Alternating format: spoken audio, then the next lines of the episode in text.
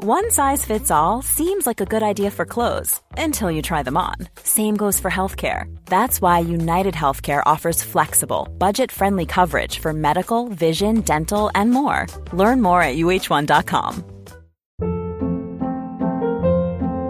Hold up. What was that? Boring. No flavor. That was as bad as those leftovers you ate all week. Kiki Palmer here, and it's time to say hello to something fresh and guilt-free. Hello Fresh. Jazz up dinner with pecan-crusted chicken or garlic butter shrimp scampi. Now that's music to my mouth. Hello Fresh. Let's get this dinner party started. Discover all the delicious possibilities at hellofresh.com.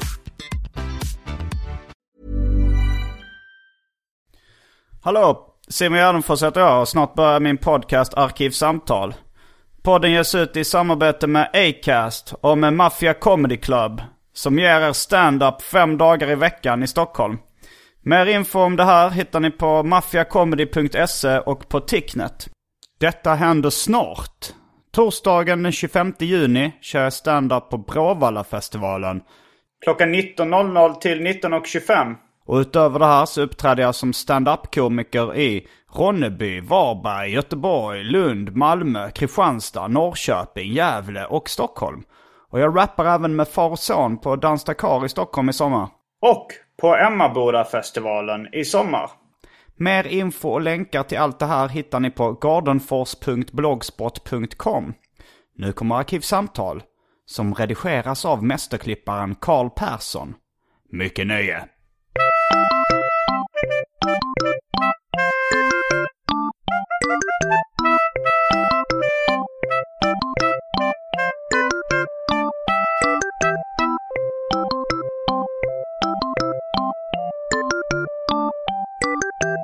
Har du gått direkt från barnvälling till vuxenvälling utan att passera annan frukost i ditt liv? Nej, det har jag verkligen inte gjort. Det är väl ingen som, ingen som är född 1947 som har gjort det. Alltså den vällingen, barnvällingen kommer jag inte ens ihåg. Sen var ju frukosten då när man var, då, när man var liten. Det, det var, blev ju snabbt ostmackor och kaffe. Det, var, det var det man käkade. Gav man kaffe till barn också? Ja, det är jag i alla fall. Drack kaffe i alla fall så väldigt tidigt i alla fall. Det kommer jag ihåg. Sen kom ju då, eh, på 50-talet kom ju cornflakes och då var det ju det plötsligt lite intressant. Men det käkar vi näst mer, det käkar man mer som lunch på sommaren tror jag. Men jag, mi, mina minnen då när jag satt i köksbordet hemma på Södra Förstadsgatan i Malmö med mina föräldrar. Ja, far hade redan gått då, han, han började ju sju, han jobbar på Kockums. Så var det att man, man fick kaffe och kaffe med grädde i. Och sen eh, var det eh, vitt bröd, alltså fralla ofta.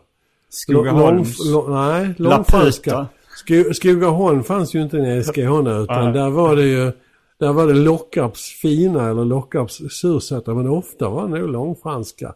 Och sen eh, herrgårdsost, smör och herrgårdsost. Och det var väldigt gott.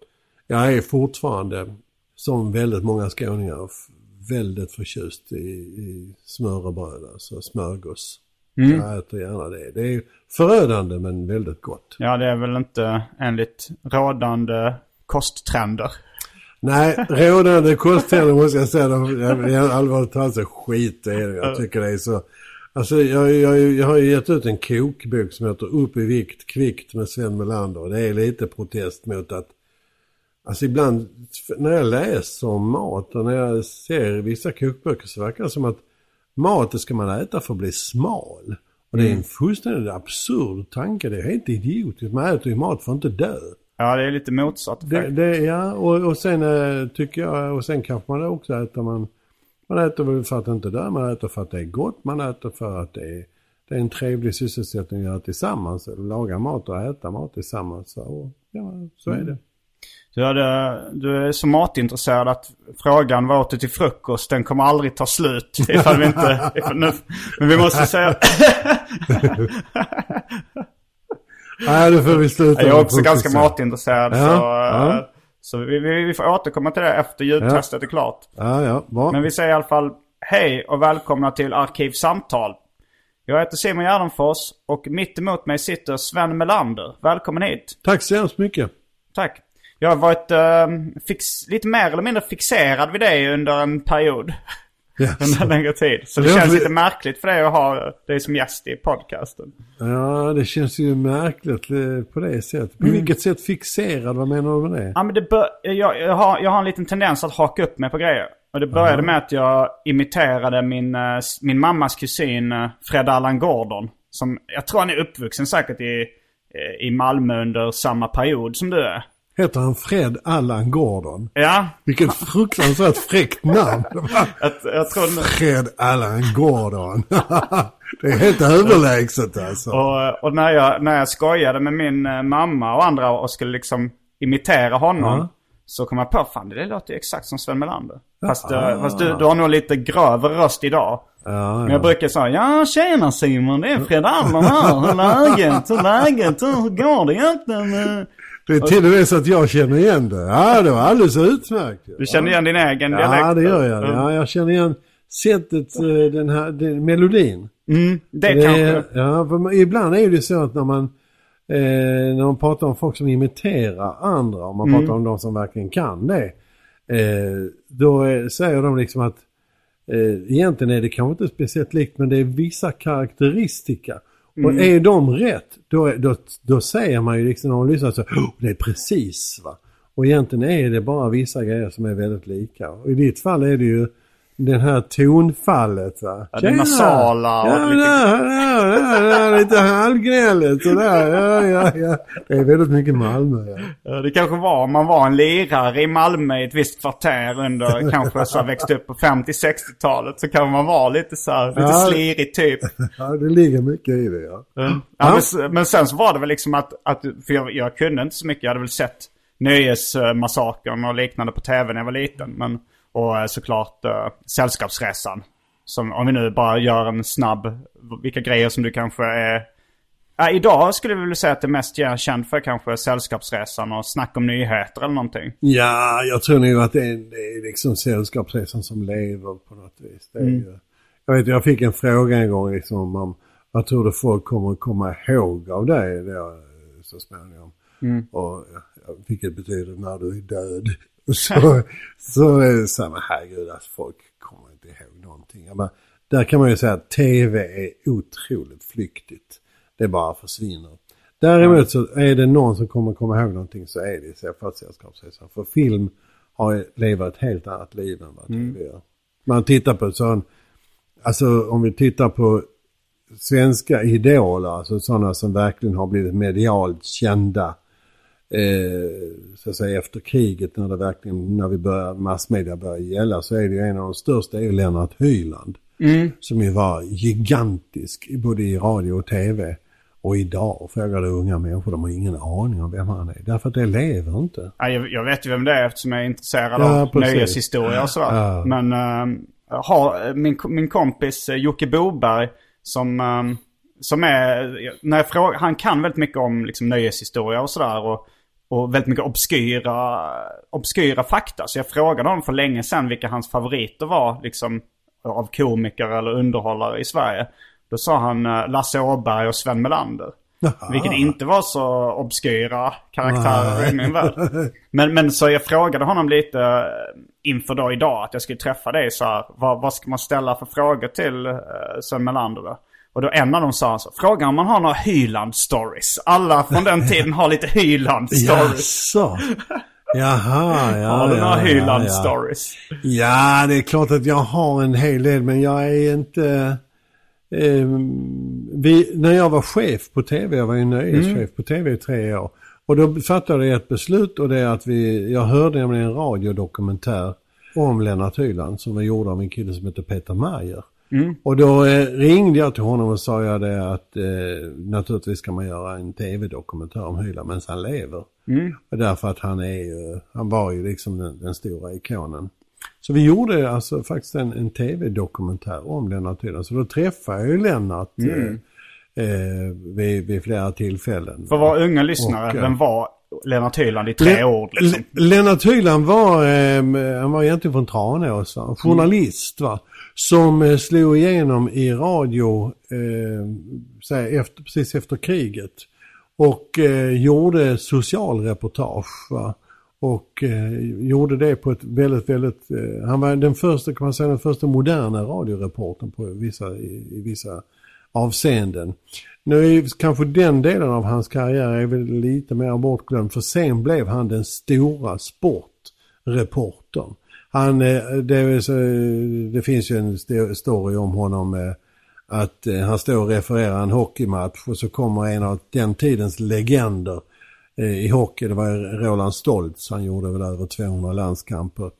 Han kör fram till Lennart Hyland mitt i referatet och så säger han för fan Lennart du får lugna ner dig, vi hinner inte med. och han pratade fortfarande om spelade. Va? Och han var en fantastisk människa för att förmedla stämningar och så vidare. Och sen gjorde han ju, eh, sen gick han så småningom över till tv och började göra underhållning. Mm. Och eh, framförallt ett program som hette Hylands hörna som egentligen var en, eh, man, det var ett kalkerpapper på Johnny Carson show. Så det skulle alltså, vara en talkshow? Ja, det var en talkshow fast, eh, fast här gjorde man det till en, alltså Johnny Carson sände ju tre, fyra kvällar, fem kvällar i veckan va? Mm. och var mycket mer opretentiös. Men annars var ju det exakt lika en orkester och en programledare som hade gäster. Men sen gjorde man Hylandsörna till att bli lite mer eh, kan man säga det, mycket, mycket glassigare, långa program och så vidare. Mm. Och då hade han ju tidigare gjort underhållning även i radio, klassiker som jag kommer ihåg som heter Karusellen och så vidare.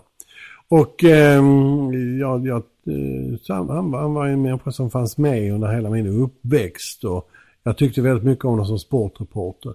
Sen när han började göra tv-underhållning på allvar, då var jag ju, då, då var jag ju tonåring och lite då var man mycket mer kritisk och då hade man ju liksom helt andra... Var han för mainstream att, för dig då? Ja, ja, jag tyckte inte att han var... Eh, jag hade... Det var inte min typ. Jag var... Du vet, då, vad fan, då, då kom ju Hasse och Tage. Mm. Och då kom Monty Python och alltså det, det var ju liksom helt, man hade ju helt andra idoler och tyckte man liksom att, då tyckte man nog att Hyland var lite mossig. Han var väl också så här den liksom absolut mest kända personen i Sverige under väldigt lång tid. Ja, det får man nog säga. Det var väl kanske, det var väl det var väl mål, målfoto mellan, mellan Hyland, kungen och Tage Erlander ska jag gissa. Men det sa så att liksom ja. ifall det var en sån lång taxikö på Arlanda ja. så kunde Hyland bara gå förbi alla som stod i kön. Ja. Helt okommenterat. Ingen sa någonting och bara ta taxin för att han hade den statusen liksom. Ja, jag tror att det mycket är skrönor. jag vet inte. Och det var ju på den tiden när eh, när, alltså han var ju den här första generationen av tv-kändisar. Mm. Vi hade ju inte haft den typ, vi hade ju haft lite filmstjärnor och sånt där va. Men, mm. de, men många av dem levde ju inte något speciellt, det var ju inte som Hollywood med glamoröst liv utan svenska filmstjärnor var ju ganska hovsamma. När pikade för dig som igenkänd och glam glamoröst liv?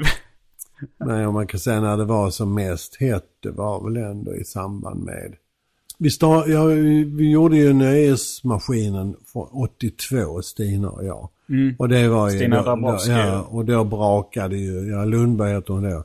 Då mm. brakade ju till riktigt ordentligt. Vi hade ju enorma tittarsiffror. Och Hur mycket sen, snackar vi? Förlåt? Hur, hur mycket tittarsiffror? Ja, jag vet inte men vi, vi hade ju säkert, alltså de kvällarna såg ju, de var ju helt otroliga. Det var ju Kvällen såg ut så, det var ju TV2 på den tiden, mm. eh, 82. Och då, då var det så att klockan 19.00 så gick ett engelskt program eh, som hette Not the 9 o'clock news tror jag. Mm. Eller om det var så att den gick 19, ja, ja. Sen 19.30 var det Rapport. 20.00 Nygammalt med mm. Bosse Larsson. 21.00 Dallas. Och 21.50 Nöjesmaskinen. Mm. Alltså det Ja, vi hade ju, jag tror vi hade i alla fall minst 50 procents tittning. På den tiden var det 4,5 miljoner. Okej, okay. ja, det, ändå, det måste vara en av de, mer än vad något tv-program har idag liksom. Ja, det var det ju. Och det, det, det var det, det landskapet såg ju helt annorlunda ja. ut ju.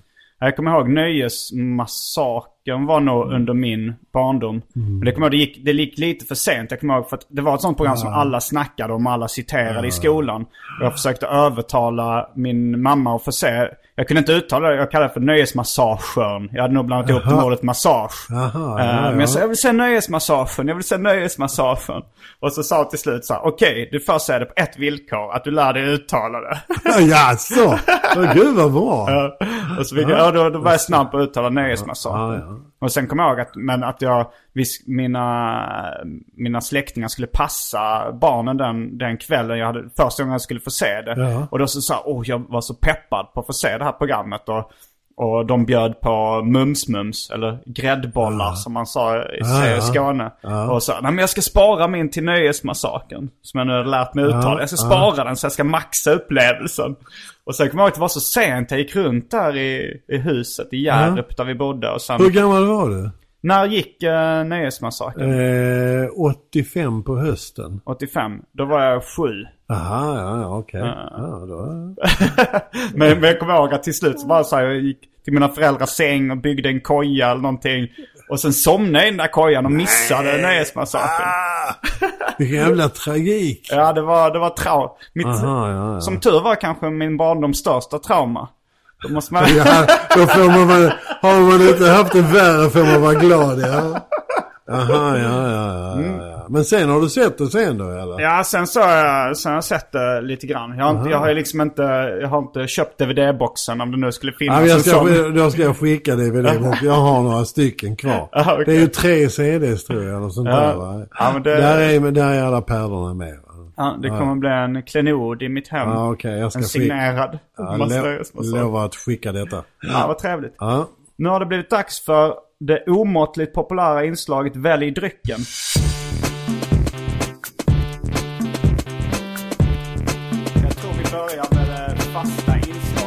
Välj drycken!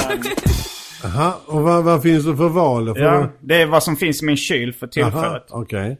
Just nu eh, finns det två sorters eh, grape soda. Alltså ja. amerikansk druvläsk. Ja, ja. Eh, det var för att jag skulle göra egen svensk purple drank. Som är populärt bland amerikanska rappare. En kodeinbaserad eh, dryck av hostmedicin de dricker blandat med Sprite. Fast alla ingredienser finns inte i Sverige. Men om du vill så kan du få eh, lila läsk med kodein i. Kodein är ju smärtlindrande alltså. Ja det är det ju. Och lugnande. Ja, och det, ja, så det är en lite... Vad fanns det mer att välja på? Ja, det, jag måste bara säga att det är Boylan och Welch's Grape som är de märkena. Sen finns det en uh, Nygårda julmust som är fem år gammal. Skickad, inskickad av en lyssnare. Jag smakade den för ett tag sedan. Helt okej, men lite unken kanske. Okej. Eh, sen så har vi mjölk. Den amerikanska... Nej, den japanska uh, alkoläsken Strong Zero. Också eh, skickad av en, eh, ett fan av Välj drycken. Och sen har vi eh, Pepsi Max. Och för tråkmånsar och nejsägare, vatten. Ja. Men de här, eh, de här två första, eh, de här grape... eh, Grape soda. Ja, grape soda. Det låter intressant. De är alkoholfria antar jag. De är alkoholfria. Men kodein är rika. Nej, man kan, jag, jag gör ju min svenska version. Jag, jag bröt ett revben för några veckor sedan. Aha. Eh, och då, när jag körde go-kart. Och då fick jag kodinpiller. Alltså, vad heter de nu? Vanliga... Magnesyl med kodein heter det förr. ja det fanns det innan. Men nu, nu är det eh, Citodan. Aha, ja. Eh, men... Uh, så, så, Citodon, de är ju helt farliga alltså. det, är- det är ju kodin, kodintabletter Ja, liksom. ja. De, Så- kan, de kan man inte resa med. Man blir ju... De är ju, de är ju narkotikaklassade på vissa ställen, hörde jag. Det är ju, alltså kodin är ju egentligen eh, en mildare version av eh, morfin. Som är en mildare Ah, version av heroin. Så det är ju, man blir lite yr i skallen. Ja, för tidigare köpte man ju magnesyl med kodein på apoteket. Mm. Det fanns ju det i plåtaskar. Ja. Men det går inte längre. ja, nu är det receptbelagt. Men du kan ju även få um, uh, grape soda utan kodin. Ja, det tycker jag låter bra. Okej. Vill du ha Welch's Grape? eh, eller Boylan? Är det ett märken Jag tror nog du skulle uppskatta Boylan mer. Welch's Varför Grape. Nej, det, Det är en bra kuggfråga. den ser lite mer, den ser inte lika kemisk ut. Jag tänker mig. Ja, jag ja. tänker mig att du, att du tycker att du kanske av den gamla skolan där man tycker att tillsatser och, och sånt där är lite någonting man bör undvika. Nej. Nej, okej. Hallonläsk ska vara jävligt röd alltså. Så vill du ha Welch's Grape då alltså? Nej, den mest ta- kemiska versionen? Ta, nej, ta den andra. Okej. Boy, boy, vad heter den? Boylan? Boylan, ja. Ja, det blir bra. Okej, vi, men, ja, men då tar jag Då tar jag Welch's Grape då. Så kan vi kanske till och med göra Du kan till och med få en liten side order och säga vilken du tycker är godast.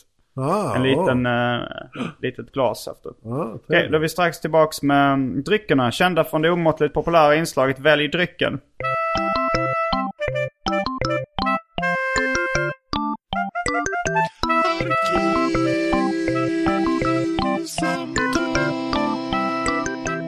Då är vi tillbaks med två sorters druvläsk.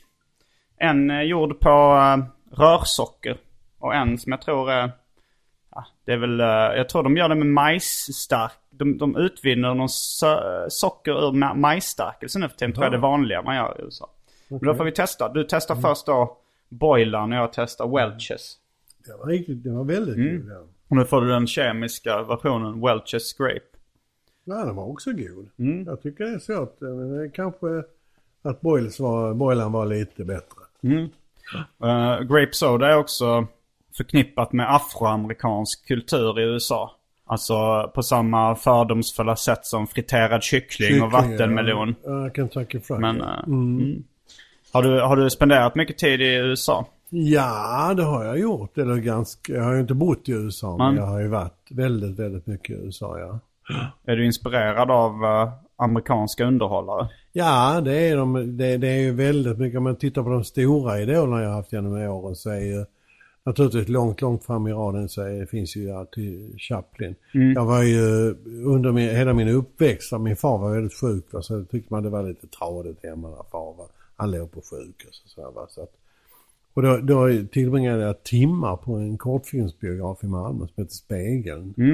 Och där satt jag i timmar och där visades ju, där var ju väldigt mycket med de här stora amerikanska komikerna. Alltså eh, Ben Turpin och, och alla Max Sennets farser med poliserna. Charlie Chaplin, Helan och Halvan, eh, Harold Lloyd, eh, Fatty Arbuckle. Alltså det är alla de här stora Mm, det är namnen. amerikaner, hela Ja, det är amerikaner allihopa ju. Ja, inte Halvan. Halvan var engelsman. Chap- Chaplin var ju också engelsman faktiskt. Var det? Ja, ja. Eh, både Halvan och, eh, Halvan och eh, Chaplin, de eh, tillhörde samma varietésällskap. Vad är ett varietésällskap? Ja, alltså Det här, var teater- ja, revy, variety show. Ja, ja, revyen kan man väl säga. Okej, ja. Och eh, de kom alltså med, över med samma båt till Mm. USA. De flydde Och- från kriget eller? Och eh, nej, de eh, engagerades då och det var väldigt mycket. Hollywood importerade ju jättemycket stjärnor. De hade ju liksom inga egna då va, utan det var ju, England var ju underhållningens eh, hemland på något vis. Så att eh, väldigt mycket kom därifrån. I USA hade man mycket folk som kunde sjunga va, men komik var väl ingen stor eh, artikel. Men de flesta som hade kommit till USA det var ju djupt religiösa som hade flytt. Så att man importerade väldigt mycket folk ifrån Europa. Och tittar man på hela filmbranschen så är den ju den är ju nerlusad med tyskar, österrikare, ungrare, alltså och engelsmän som ju egentligen... Judiska flyktingar också Ja, från ja krigen. och så- nat- naturligtvis väldigt mycket judar som ju var eh, ett stort kulturfolk va. Och eh, inte minst eh, musikaliskt. Så att det är, det är väldigt stora influenser så, så, i, i den amerikanska underhållningsindustrin. Så att det, det är ju de va, men tittar man sen lite modernare då va, då när man liksom förlöstes kanske i, vux, i lite vuxna ålder då, i ton, övre tonåren.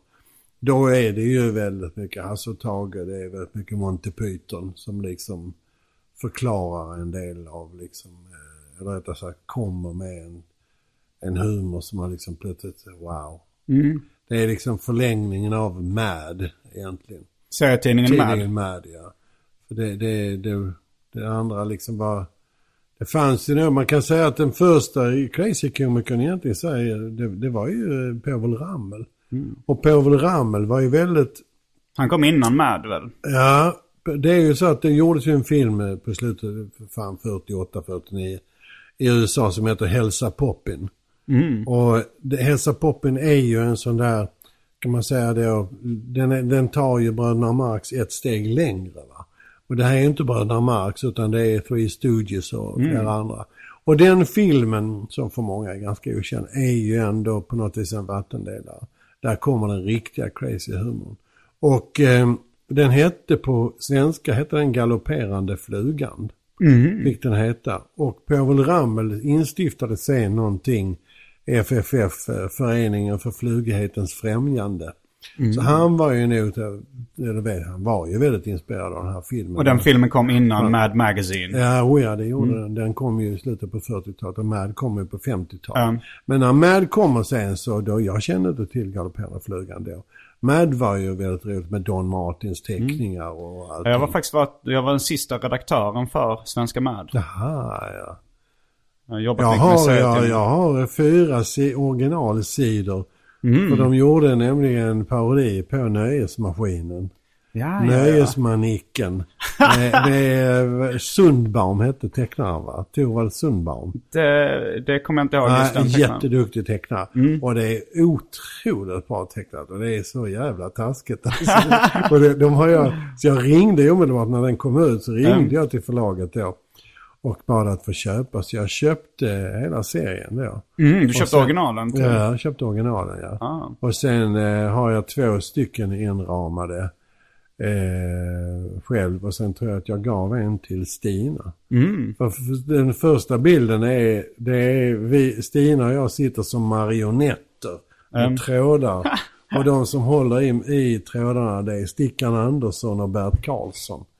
Att eh, bara vi var bara exponenter för eh, skivindustrin. Det, nu när du säger det så har jag nog läst den som liten en ja. Men, det, Mm, det var jättekul. Eh, men läste du med även eh, när den kom till Sverige? Svenska med när du var yngre? Eller det, Ja, jag kommer inte ihåg när Svenska Mad kom till Sverige. Men det så den var stor på 60-talet i alla fall. Ja, men, jo, men då läste man. Jag prenumererade inte, men jag läste den då och då. Så fort man kom på. Sen gick jag, kommer ihåg att jag åkte till, eh, till eh, i Köpenhamn vid Rådhusplatsen fanns det en, en eh, bokaffär som hette The English Bookshop. Hette det faktiskt. Och där eh, sålde de då pocket och framförallt utländska pocket. Mm. Och där åkte jag in och där handlade jag väldigt mycket böcker för att dels var det ju mycket, mycket billigare att köpa pocket va? och framförallt så var det ju jävligt billigt att köpa de engelska ut. De kom ju ofta ut innan den svenska översättningen. Jag, jag tyckte det var rätt jag tyckte det var roligt att läsa på originalspråk. va? Jag var hyfsat duktig i engelska. Och där köpte jag pocketböcker med Don Martins Ja. teckningar. var så det det- din favorit i Mad, Don Martin? Ja, Don Martin var, det var favoriten, ja. Det var det. Al Jaffe är en av mina favoriter. Ja. Jag ska läsa hans biografi nu tänkte Aha, jag. Eller hans ja. självbiografi. Han lever fortfarande. Han är Aha, ja. Lever inte Don Martin? Don? Martin är död. Aha, ja. Han dog på runt millennieskiftet. Mi- var- Mikael Neumann då som är gammal kompis som jag jobbat Mm. mycket med. Som också är väldigt intresserad. Han har originalteckningar av Don Martin. Mm. Han har köpt på någon auktion. Ja. Ja, Don Martin blev ju just under den här perioden då på 80-talet när kanske dina tv-program var som störst och sådär. Då var ju Don Martin, alla ungar i min ålder tecknade som, försökte teckna som Don Martin. Det är ungefär som att folk eh, idag tecknar i manga-stil. Aha, och sådär, ja, så ja, tecknar ja, alla, alla eh, Don Martin-stil. Ja, alltså, alltså det, det här när hans... De här... Eh, när fötterna viker sig Ja. trottoarkanten. Det är så fruktansvärt roligt alltså. Ja. Ja, jag älskar ju Don Martin också. Det fanns en egen serietidning också med Don Martin ett tag i, i Sverige. Ja, ja, väldigt, väldigt skicklig. Och bra stories alltså. Mm. Är- Under uppväxten sådär så för min del så handlade humor ganska mycket om internskämt med mina syskon och inom familjen. Eh, var det så för dig också? Vad hade du för liksom syskonskara eller? Jag hade en äldre bror va. Mm. Och, men jag kan inte uppleva, honom tyckte jag bara, han var tre och ett halvt år äldre va. Så att, Ja. Det, nej, jag kan inte uppleva, det var mest att jag beundrade honom väldigt mycket. Han Mm. lärde mig väldigt mycket om lärde mig om musik och han lärde mig om politik. Och han, lärde mig, han lärde mig en väldig massa. Han var ju rätt fantastisk för att om han skulle gå någonstans med sina kompisar. Säg då att han då var, var 15 va, och jag var 12. Um, Så sa mor ofta så här, eh, jag kan inte sen få följa med. Och då sa han, jo. Och det, det är ju väldigt ovanligt. Ja, det är det alltså. Ta med en sån liten. Men, men jag, jag tror att det var också så att det var inte bara det att han var snäll, för det var han ju. Han var väldigt snäll. Men det var kanske lite också så att jag var, jag var ju rätt så pigg. Och pratsam och, och nog lite rolig. Så jag tror att han tyckte nog det var lite kul att ha mig med. Va? Ja. jag, och även hans kompisar tyckte att det var lite kul. För jag blev liksom lite, lite maskot. Va? De, de kunde liksom skoja lite med mig utan att jag riktigt förstod det. Mm. Men samtidigt så kunde jag också berätta roliga historier så att de faktiskt garvade och tyckte det var roligt. Jag tror att det var, var väldigt lycklig, det är en lycklig förening kan man säga. ja. Var det roliga historier som uh, Bellman eller var det anekdoter? Ja, med, med, mer avancerat än Bellman måste jag säga. Nej, jag, jag var, jag, min far var väldigt duktig på att berätta roliga historier. Mm. Även min morfar. Så att jag hade väl ärvt lite av dem. Så jag tyckte det var kul. Ja. Det var ju på den tiden berättade man vitsar. Ja. Det var roligt att berätta vitsar. Ja, Jag försöker hålla kvar lite i den traditionen men Ja. jag möts mest av folk som ryggar tillbaks med äcklad min och gråten i halsen. Ja men, det, men du, du ska veta det att fortsätt, fortsätt. För det, det var ju Jerry Williams som sa det en gång. Hå- Behåll din stil så kommer du bli populär två gånger i ditt liv i alla fall. Jag tror det kommer tillbaka. Allting, Ja, ja. Allting kommer tillbaka. Mm. Så är det ju. Allt. Du, så ni steppdansar där ute, ge inte upp. Det kommer bli populärt. Nej, det, nej men herregud. Det är, det är klart att det, det är ju döstort nu. Ja men de kör ju 42nd Street nu. Nu, var det väl, nå- nu ska de väl göra någonting nere i Malmö. Det är ju också Mm. stepp och grejer. Ja, ja, jag har ingen koll. Jag tänkte bara ta ett exempel på någonting som inte var populärt nu. alltså, ja, ja, ja. Och det, det är naturligtvis så, vissa saker tänker man liksom, herregud. Men ett tag var det så liksom att i köket målar man ju orange och så bruna köksluckor. Mm. Och det är liksom, det finns, det blir inte fulare än så. Det kommer tillbaka. Ja, alltså jag tycker ju det låter snyggt. Ja. Men för jag kommer ihåg att... Med, Fondtapeter från Hawaii, det kommer ja, tillbaka. det, är, det är redan tillbaks. Ja, ja. Eh, Men, nej, men det är väl lite så att jag tror man, får, man blir lite hemmablind med sin egen uppväxt. För jag tycker 90-talet är det fulaste. Alltså rent estetiskt. Grafisk formgivning och klädmässigt och sådär. Och jag tycker ju 60 och 70-talet är ganska snyggt. Så mina föräldrar tyckte det var fulaste. De tyckte liksom bl- storblommiga tapeter med brunt och orange var det fulaste som fanns. Medan jag tycker det är snyggt. Men sen folk som är 20 år yngre än mig tycker 90-talsestetiken är cool. Så jag tror man har då när man, att man får någon liksom hatkärlek till. Eh, men samtidigt så 80-talet tycker jag är väldigt mycket estetik från 80-talet som jag gillar. Eh, med Pac-Man och eh, sådana saker liksom som jag tycker är det vackraste som finns nästan. För det, det har ett nostalgiskt värde. Men sen någonstans när man blir lite äldre så tror jag man kan tycka det är fult igen. Ja, jag tycker, att det, jag tycker det är så jävla mycket i... Alltså det är så mycket när, när datorerna kommer så Mm. tycker jag att det är så oerhört mycket som blir så fruktansvärt fult va. Det därför, med all, därför allting blir ju så oerhört förenklat. Jo men det är också att när datorerna kom så kunde vem som helst göra formgivning. Ja det är ju bara det är en katastrof. Alla annonser som Mm. alla har gjort själv och så här, va. Och det, och Innan var det ju så, yrkes- ja, personer som liksom räknar- Ja, och väldigt välutbildade grafiker Mm. Som vet vilka stilar som, som passar ihop och så vidare. Eh, Nu finns det, det, det sen, sen plötsligt då, det finns hur många stilar som helst där i världen. Då är det ändå någon jävel som hittar på den här Comic Sans. Som, det, är ju bedrövligt. Det, är, det är fullständigt bedrövligt. Så fult det är alltså. Ja, det är nog världens mest hatade typsnitt. Ja, Det- det- En kompis med Adam Svanell har skrivit ett eh, stort reportage i Svenska Dagbladet om Comic Sans historien och så vidare. Eh, ja, men, det, men kanske så kommer folk tycka att det är charmigt på något punkigt sätt. Att det blir fulsnyggt på något sätt också. Jag har lite svårt att se det hända. Men det kom, det, jag är övertygad att de kommer att göra det. Att det, folk kommer att använda det på ett som liksom, eh, ja men, som ty- tycker det är coolt. Med Comic Sans? Jag vet inte, ibland när man jobbar då, jag jobbar mycket med Micke Neumann, han skriver på, han skriver manus på Comic Sans. Det första jag gör är att trycka på markera allt. Och sen byter jag stil. Varför skriver. Micke Neumann manus i Comic Sans? Jag, jag, jag vet inte. Jag har pratat med honom. Nu tror jag att han gör det för att reta mig alltså. Men jag, jag, jag kan inte läsa det. Jag tycker det bara blir... Det, det, det, ja, det kan jag faktiskt inte. Och framförallt inte när det finns så många typsnitt som är så vackra. Ja. Jag är väldigt intresserad av eh, typografi. Om du säger, finns det flertalet böcker om typografi jag har? Millions of people have lost weight with personalized plans from Noom, like Evan, who can't stand salads and still lost 50 pounds. Salads, generally, for most people, are the easy button, right? For me, that wasn't an option. I never really was a salad guy. That's just not who I am. But Noom worked for me. Get your personalized plan today at Noom.com. Real Noom user compensated to provide their story. In four weeks, the typical Noom user can expect to lose one to two pounds per week. Individual results may vary. Ever catch yourself eating the same flavorless dinner three days in a row? Dreaming of something better? Well, HelloFresh is your guilt-free dream come true, baby. It's me, Kiki Palmer.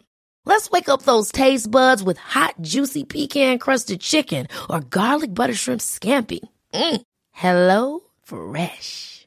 Stop dreaming of all the delicious possibilities and dig in at HelloFresh.com. Let's get this dinner party started. A lot can happen in three years, like a chatbot may be your new best friend. But what won't change? Needing health insurance. United Healthcare Tri Term Medical Plans, underwritten by Golden Rule Insurance Company, offer flexible, budget friendly coverage that lasts nearly three years in some states. Learn more at uh1.com. Jag tänkte, jag hörde dig i ehm, en annan podcast. Jag, jag, har lyssnat på de två podcasts jag hittat med dig som är Palmemordspodden och eh, Vem vill vara junior tror jag den hette. Där ni också berörde ämnet humor och uh, stand-up bland annat. Där du eh, fick ett mer eller mindre ilsket utbrott över att, över att stand-up idag, eller många stand-up-komiker som var opolitiska. Att de inte tog möjligheten att eh, vara politiska när de kunde det. Ja, det kan jag tycka. Jag menar, det finns ju, det finns ju, jag menar, herregud, det är, det är väl jag som har någon jävla hanga på det. Men när man är, alltså om man gör stand-up då liksom om att, liksom om dagis och, och så vidare och så vidare. Så tycker jag liksom det är väl, eh, jag har inga invändningar mot det, det får man väl göra och ibland är det roligt och ibland är det sådär. Men sen ibland tangerar man ju ämnen som är, ju, eh, som är, som är allvarliga. Och då, då, då på något vis gör man det helt utan att ta ställning. Alltså man gör, jag har ett exempel liksom då med, med, med Özz eh, Nujen som jag tycker är en väldigt begåvad ung man. Men han berättar om sin far.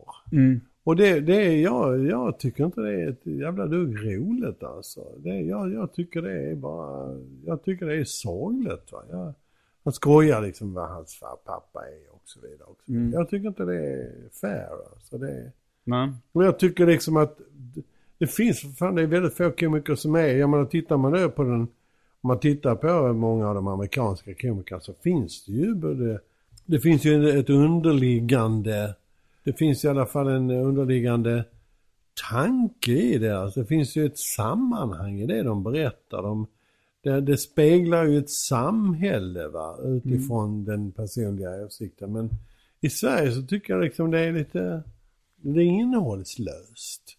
Det är, man staplar en massa fördomar och klichéer på varandra. Men vad jag tänkte på var när du klagade på att det var opolitligt, eh, eller opolitiskt. eh, att eh, nästan all underhållning jag sett med dig har ju varit opolitisk. Ja, jag är ju, jag är ju ingen... Äh, Åke och jag har ju aldrig varit den typen av komiker. Men, Men jag tycker ju att stand-up i sig mm, har, ett, har, en, har en helt annan, det är en helt annan typ av underhållning. mm, Och, och stand-up tycker jag liksom är väldigt mycket... Stand-up får ju aldrig vara medhårs. nej det, det tycker jag, då blir det tråkigt i min värld i alla fall. det är ja, säkert vissa, ja. jag tänker att s- vissa gillar, vissa kanske gillar stand-up som är medhårs på samma sätt som folk gillar tv som är medhårs. Att de ser det bara som en, eh, en förströelse, en underhållning Ja, och liksom. det tycker jag är... Fast varför, ser du, varför har du en annan bild av tv-underhållning och stand-up-underhållning? Bara för att det är en person som står upp istället för en tv-produktion? Ja, det har ju väldigt mycket med tradition att göra. jag. Det, det tror jag. Och det är väl kanske det att min relation, jag är ju mycket mer, jag är ju liksom präglad kanske väldigt mycket då av Lenny Bruce och andra amerikaner som jag tycker Ja. är, är både, både bra och, och så vidare. Men jag menar, vi har ju inte en enda politisk stand-up comedian i Sverige. Jag menar, det är Ronny Eriksson och han jobbar väl inte speciellt mycket Jag nu. skulle säga Soran Ismail har väldigt mycket politik i sin... uh, Magnus Bettner har väldigt mycket politik i sin uh, Magnus. Begder är ju bara förbannad. Ja, det, är, det är inte min favoritkomiker heller, men jag bara tänkte ämnesvalet. Uh, Ja, han är, ja det håller jag med. Han är, han är politisk. Men jag känner väl, li- det är väl lite som att om, om, om du har sett bara tv-program med politisk satir. Om, vi, eh, om vi säger uh, när man, de som driver med Fox och sådär. På, och sen så kommer det tv-program som inte gör det. Då tänker jag så här, ja men det här ska ju vara så. Det ska ju vara politiskt. Ja, ja, ja, jag förstår vad du menar. Ja. Att ja, egentligen ja. är det bara ett, eh, ett forum på något sätt. Ett annat rykte som uh, Jocke Boberg, min kompis, sa var att eh, du eh, upptäckte svullo. Jaså? Nej, det tycker inte jag. Det är inte korrekt alltså. Okej. det, det, För enligt honom så hade, hade då Micke Dubois som han hette kommit in med en bergsprängare på SVT när du varit chef där. Och du hade i stort sett inte eh, hört vad han hade sagt utan bara tittat på honom och sagt den killen ska vi ha. Nej, det var faktiskt en helt annan kille som... Eh, vi gjorde ju ett program som heter Agne och Svullo. Mm. Och eh, det var ju... Eh, nu tappar jag hans namn. Hans Crispin. Just det, som är, spelar Agne. Agne. Ja. Eh, Hans Crispin var väl den som upptäckte. Mm, så han, du jobbade med Hans Crispin innan? Nej, men de kom nog tillsammans va, Okej. och skulle göra det. Och jag, jag föll för det omedelbart. Men du minns inte när det kom in någon med en Ja, bergsprängare? det vet han hade en bergsprängare med sig. Men jag tror att han hade alldeles för stor respekt för mig för att uh, döda in på det viset. Han var ju jätte, otroligt vänlig. Otroligt Och vad? Vänlig och snäll. Vänlig, ja. Väldigt, väldigt snäll kille. Jävligt trevlig och rolig alltså. Han Mm. var, han var väldigt speciell. Han var eh, oerhörd. Jag tycker han är en av Förlust. Sveriges roligaste personer. Ja, han dog ju för en tio år sedan eller kan det ha varit uh, något sånt där? jag vet, ja det, det, det är det ju säkert. Mm. Jag vet för jag fick, de ringde mig och då bodde jag, vet jag att då bodde jag i ett hus som vi sålde 97. Så det här Mm. måste varit 90, eller nej 07. Så det här är fem eller sex han dog. Ja. Ja. Ja. Ja, Jag Svullo. sa det, jag, det är faktiskt en, en av de få, få grejer jag har sagt som är bra. Hon frågade om, om, om honom som komiker då, för jag tyckte det var så jävla sorgligt. Då sa jag det, alltså, komik är ju liksom, någon som har sagt det att det är som att hoppa från en trampolin ner i en simbassäng och inte veta om det finns något vatten. Det är att kasta sig ut i det okända. Mm. Och Svullo för mig var, han var en komiker som stod på en trampolin och kastade sig ut i en swimmingpool. Och han visste att det inte fanns något vatten. Det, han var fullständigt dödsfaktande. Alltså det var, och det gjorde också att hans, hans komik blev på något vis eh, Alltså nästan eh, på något vis desperat och samtidigt, ah, han var eh, jättefin. Jo, jag tycker han... Uh, jag växte också upp med det och tyckte det var något av det roligaste som fanns. Uh, upptäckte jag ganska sent. Men eh, när, han, när han stod i knäppa klipp och slog sönder en bil med en slägga. Medan han bara presenterade klippen och gjorde det helt aggressivt. Det, bara, det var helt okommenterat varför han gjorde det. Men det var ju svinroligt liksom. Men det var ju, det var, det var ju tragiskt. eh, Det var en av de första kändisarna så att säga som där det berättades om att han hade begått självmord. För innan så tystades det ganska mycket ner av massmedia när uh, kändisar begick självmord för att inte det skulle inspirera andra.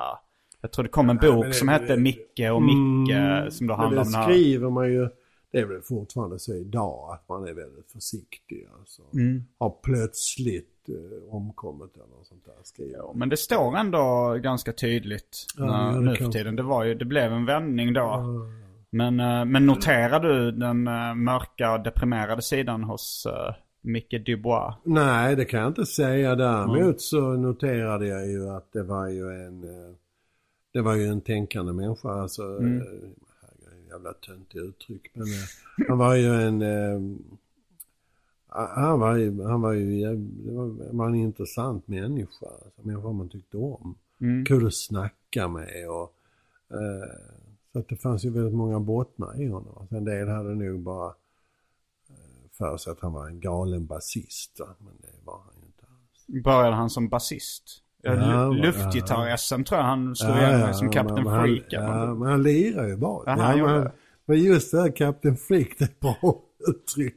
Ja, mycket trevlig man. Ja. Ja. Har du själv eh, någon eh, deprimerad sida eller har du liksom haft eh, den typen av problem med psyket? Jo, jag har ju naturligtvis, det har ju alla människor. Jo det har du, men du har inte haft några längre perioder när du Nej, varit... nej, det har jag. Jag hade en period, jag hade en period eh, när jag var väldigt ung, eh, väldigt ung, väldigt ung. Jag, var, ju- jag hade gjort lumpen tror jag, jag var väl 19-20 då. Och eh, jag hade, det var otroligt mycket att göra. Jag visste liksom inte var mitt liv skulle ta vägen.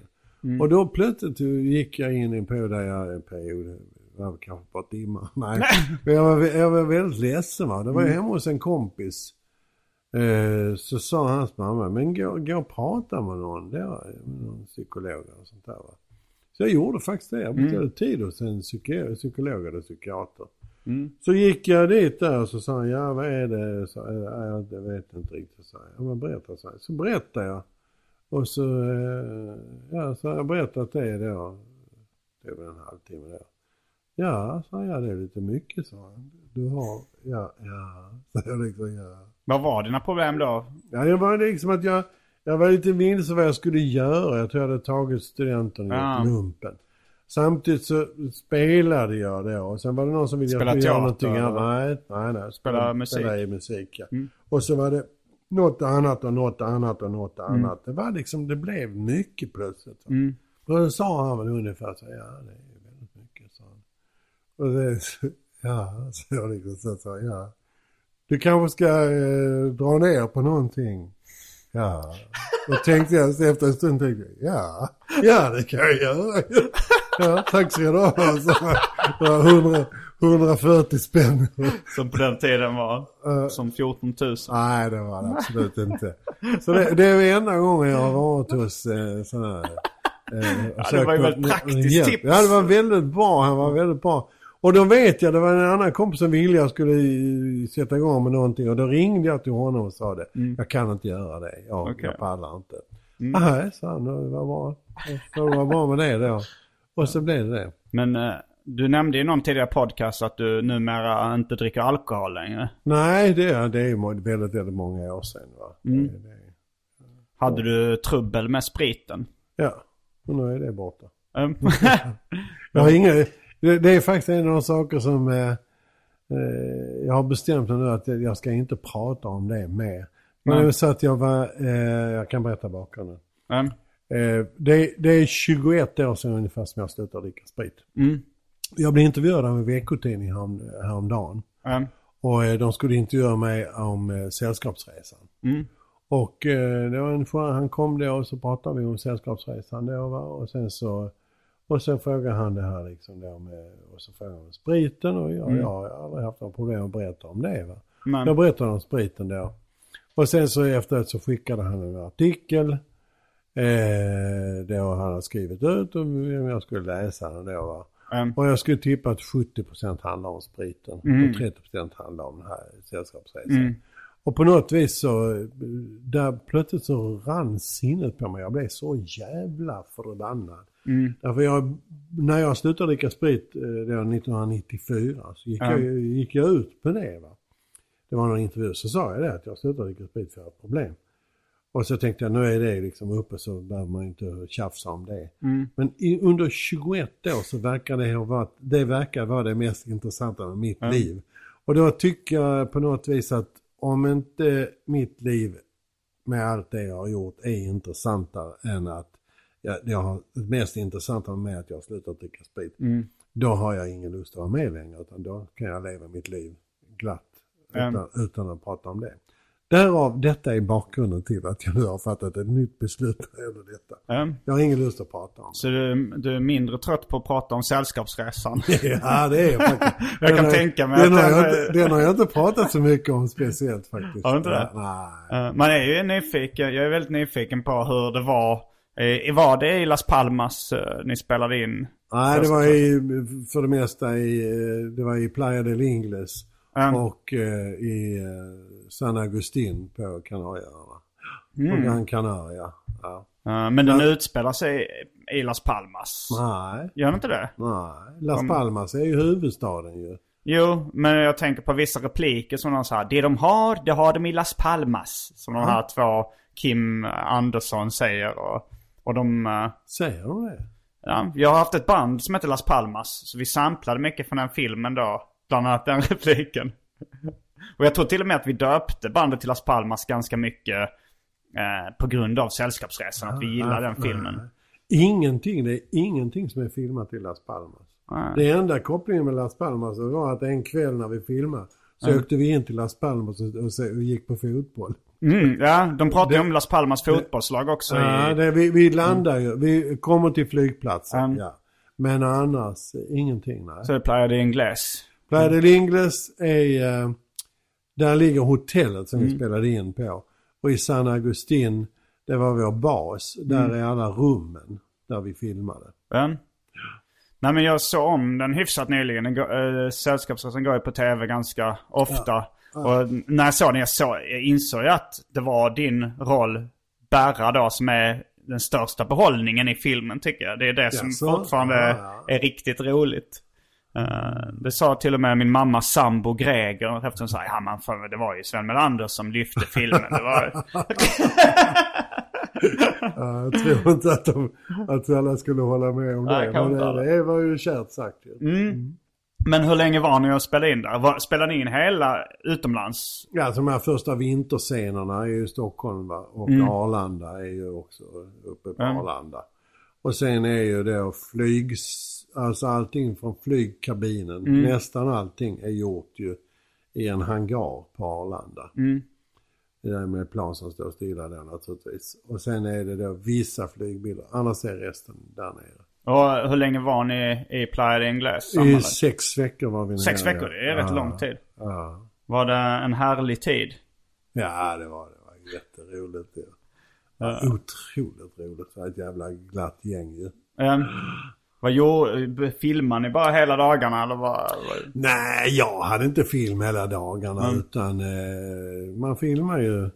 Ja men Lasse och Jon eh, filmar väl nästan varje dag. Lasse jobbar ju Lasse. Åberg och Jon Skolmen kanske ja, man ska säga. Mm. Men Lasse var ju dessutom regissör va. Så att han, han jobbar ju, det var ju hans film va. Men eh, sen var det väl det, sen hade vi tjejerna ganska mycket att göra då. Kim Andersson och eh, Lottie Ejebrant som spelar Siv och Majsan. Men sen var det väl eh, eh, Robban och Berra, det var jag och Weiron Holmberg. Vi var väl med lite bra. Vi hade ju våra egna scener då. Det var, man ju, det var ju en dag eller en, en halv dag. Men sen var det ju rätt många scener där man liksom förekom i bakgrunden eller där man Ja. bara var med. Va? Men jag vet inte, jag skulle inte kunna, jag vet inte hur många dagar jag hade som jag filmade. Men hängde ni runt där som ni gjorde i filmen då? Bara gick omkring du? Nej, Och det gjorde, nej, nej, det gjorde vi inte. Weiron eh, tillbringade rätt mycket tid tillsammans med Roland Jansson. Ja, den sura göteborgaren. Just det, Roland hade ju precis eh, vi höll på att skriva en pjäs som heter Bänken. Det var en väldigt bra pjäs. Och de satt ju och skrev där och repade i sin bungalow. Och eh, jag, eh, jag läste mycket. Jag var på rummet och läste, satt på altanen och läste. Va? Och sen, ja, det var käka och ibland åkte man någonstans och sådär. Det var, Mm. försökte fördriva tiden. Det var ju rätt många kuliga människor där va? och sen kom... Eh, Kände du dem sen innan? nej, det, jag hade ju aldrig gjort film. Det var, nej. Och sen en vecka kom ju... Eh, Eh, en vecka kom ju min mor ner och hälsade på och eh, då kom också min eh, blivande fru då, Karin var också ner en vecka. Så då stack vi väl ut på lite utflykter och så här och hade lite kul. Och sen var vi lediga, inte en hel vecka men nästan. Vi hade sportlov mitt i alltihopa. Det här låg ju när sportlovet var Jaha. i Sverige. Så att då, eh, då fick vi ledigt allihopa. Så vi åkte på semester då till Teneriffa. Från Las, eller från Playa de Från, Ingles till ja, från. Gran Canaria till Teneriffa. Varför stannar ni inte bara där? Nej, det hade ju varit då. Det visste ju hur det såg ut. Och Gran Canaria var ju så jävla fult va. Så då ville man ju se någonting annat. Så då flög vi över till Teneriffa. Det tog inte så lång tid. Teneriffa är ju den gröna ön va. Det är ju flera öar va. Jag vet inte om det är fem. Men det är ju... Alltså Gran Canaria, Teneriffa, Lanzarote, Gomera och eh, någon till. Det är fem öar tror jag. Och eh, den största ön är Teneriffa som ligger längst ut. Så den får allt regnet. Och sen när det kommer vidare till Gran Canaria då, då är det ju torrt va. För De till och med importerade ju vatten på den tiden. Så att då åkte vi till Teneriffa och, hade trevligt. Det var där några dagar. Hade du barn på den tiden också eller? Nej. Eh, Jag träffade min, min, eh, hon som sen blev min fru Karin. Vi träffades i tror jag, september 79. Mm. Och det här är ju februari, mars. Eller ja. Hur träffades ni? Vi träffades på krogen. Mm. På I Malmö? På Berns. Nej, Ja, i Stockholm. Ja, du bodde i Stockholm? Ja, ja. Jag flyttade till Stockholm 72 så jag bodde i Stockholm Mm. sedan flera år tillbaka. Och hon är, är Kungsholmen-tjej. Så Mm. träffades vi på krogen och sen blev vi ett par och sen så, eh, ja, så var hon nere och hälsade på mig då. Det var 80. Hur gammal var du då? eh, När, när du spelade in äh, Sällskapsresan? 80, jag var ju 32 och skulle fylla 32? 33. Ja, skulle fylla 33. Ja, ja det var, jag får med det, Rocky, du vet se- serietecknaren Martin Kellermans Ja. figur. Att det är någon seriestripp de säger så här att när de pratar om då Berra i Sällskapsresan så här, Ja då får man ändå ha i bakhuvudet att det här är den unga fräscha Sven Melander.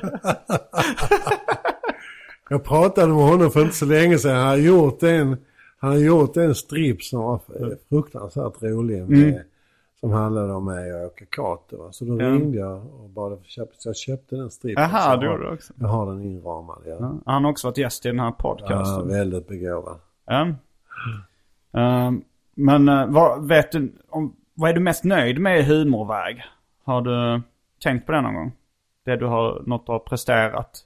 Ja, men ska jag säga någonting så är det klart att jag är väldigt nöjd med att snacka om nyheter. Mm. För det tyckte jag var tufft att, att ta över det efter när Stellan hade dött. Va? Det var ju så oerhört populärt och det var så väldigt bra med Stellan. Mm.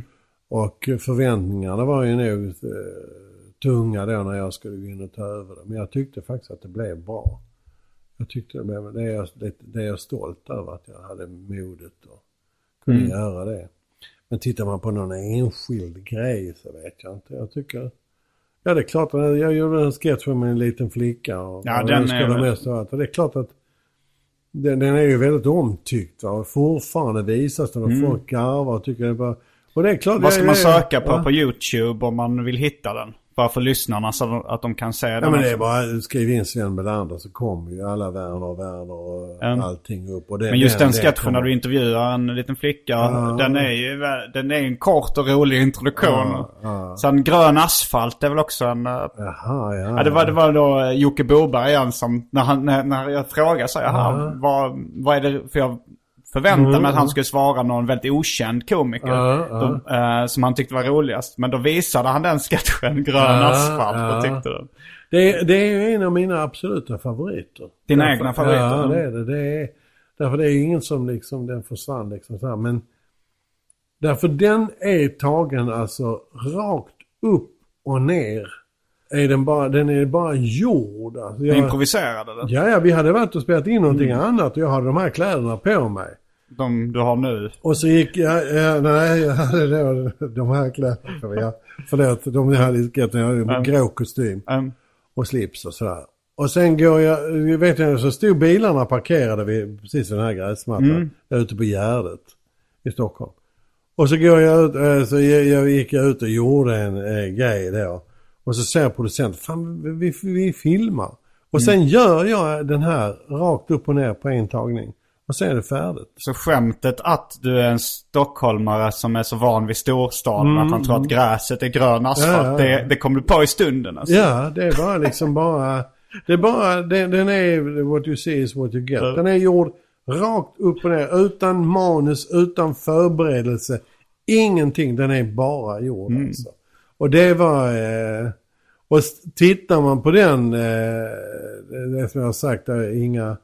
Jag tror jag sa, jag sagt det någonstans alltså. Man ser ju väldigt, jag ser ju väldigt tydligt där en, en liten pojke som har sett väldigt mycket Charlie Chaplin. Mm. Och det tycker jag att det är otroligt vad jag har tagit. med fysisk humor. Ta, ja, och det här med eh, att det, det går fort Mm.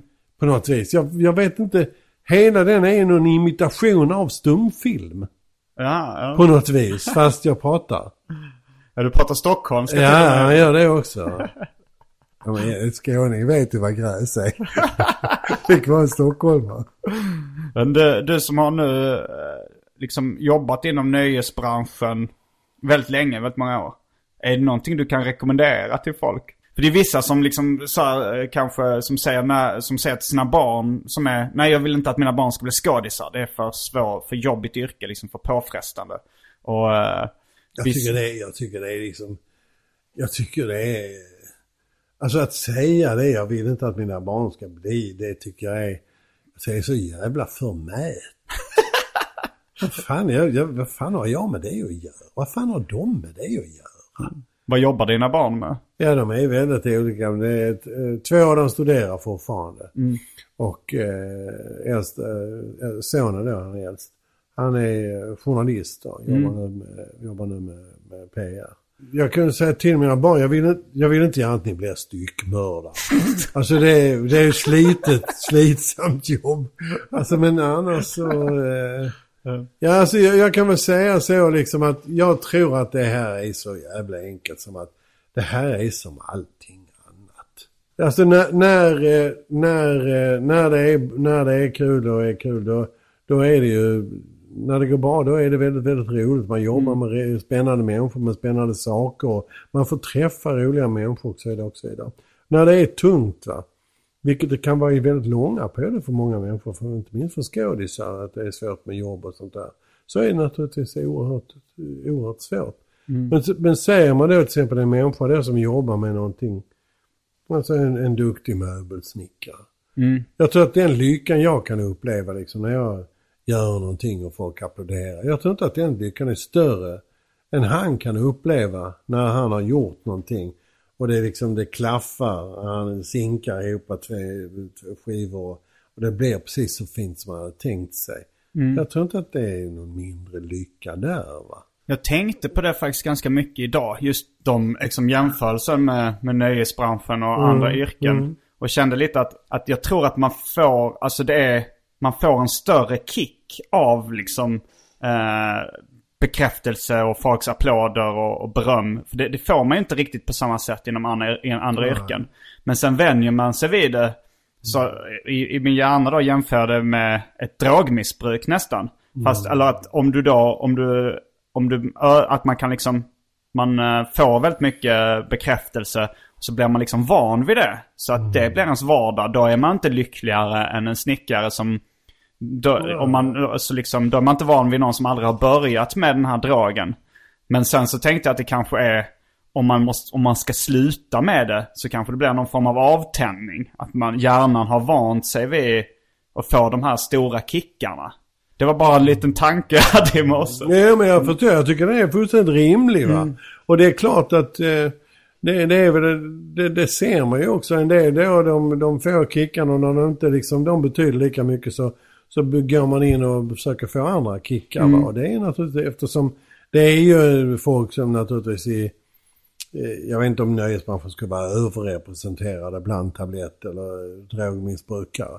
För det för- förekommer ju i hela samhället inom alla grupper. Va? Känns lite, fast det är också att folk är så mycket i ja, rampljuset ja, så att man ser ja, det. här. man säger det va, och tror det. Det är ett, det är ett fritt yrke naturligtvis på det sättet att det är mycket mer möjligheter på sådär. Men sen är det ju också det som då går på den här myten och, sen börjar de och anställer bara folk som bara säger ja hela tiden och bara bekräftar, bekräftar det de gör. Va? Och då, då blir det ju ett, väldigt sorgligt kapitel. Men Hur kändes det eh, för dig att um, återvända som Berra i The Stig-Helmer Story? Skådespela den rollen. Ja, jag vet, inte om, jag vet inte riktigt om det var bära, men det var väl kanske lite av det ja. Ja, det var ju väldigt, eh, ja det var jätteroligt för jag fick ju, då var jag träffa Lasse igen va och, och, och Jon dök också upp va och Peter Hald eh, då, han var teknisk regissör på eh, Sällskapsresan. Han är det ju fortfarande, varit det i alla Lasses filmer. Och, Så det var, det var, var väldigt kul att träffa dem igen och så göra den här lilla, lilla grejen. Jag blev lite konfunderad därför att eh, jag menar, det, det var ju en otroligt liten insats. Men det var ju i stort sett så alla trailers hade med det. så att, hur då publiken tänkte kanske att Det är några sekunder. Berra igen. Wow, wow, wow. Ja. Och så är han med och så är han borta. jag tyckte den filmen var jättefin. Uh, Stig-Helmer Story. Ja, jag tyckte den var väldigt, väldigt Jag fin. tyckte den var lite svår att ta, ta sig igenom. Ja, ja, ja. Man ska nog kanske, det är en fördel att känna Lasse. Ja, det kanske är det. Ja, ja, nej men men det var kul att göra det igen. Men nu ska jag göra Bära på riktigt i musikalen. I Sällskapsresan. Det ska Mm. Ja. bli Med intressant. Anders Ankan Johansson som Stig-Helmer har jag hört ryktas. Ja, Så oh, ja. när börjar ni spela den? Premiär den 23 oktober. Så du håller på att repa inför den redan eller? Nej, nej, nej. Vi börjar repa ungefär första september. Men du är klar med det här bakprogrammet på Det TV? spelades in förra året va? Okej. Eh, Det heter Hela kändis-Sverige bakar? Ja. Mm. Jag har inte sett den nu. Men det går väl på TV nu? Det går nu ja, det går Ja. nu i fyra veckor ja. Då kanske det är det som mina lyssnare i 20-årsåldern mest skulle känna igen det för ifall de har... Det är ju det som jag är aktuell med just nu. Mm. Ja. Det, det är det. Och med de orden så avslutar vi veckans avsnitt av Arkivsamtal. Jag heter Simon Gärdenfors. Och jag heter Sven Melander hela dagen. Fullbordat samtal.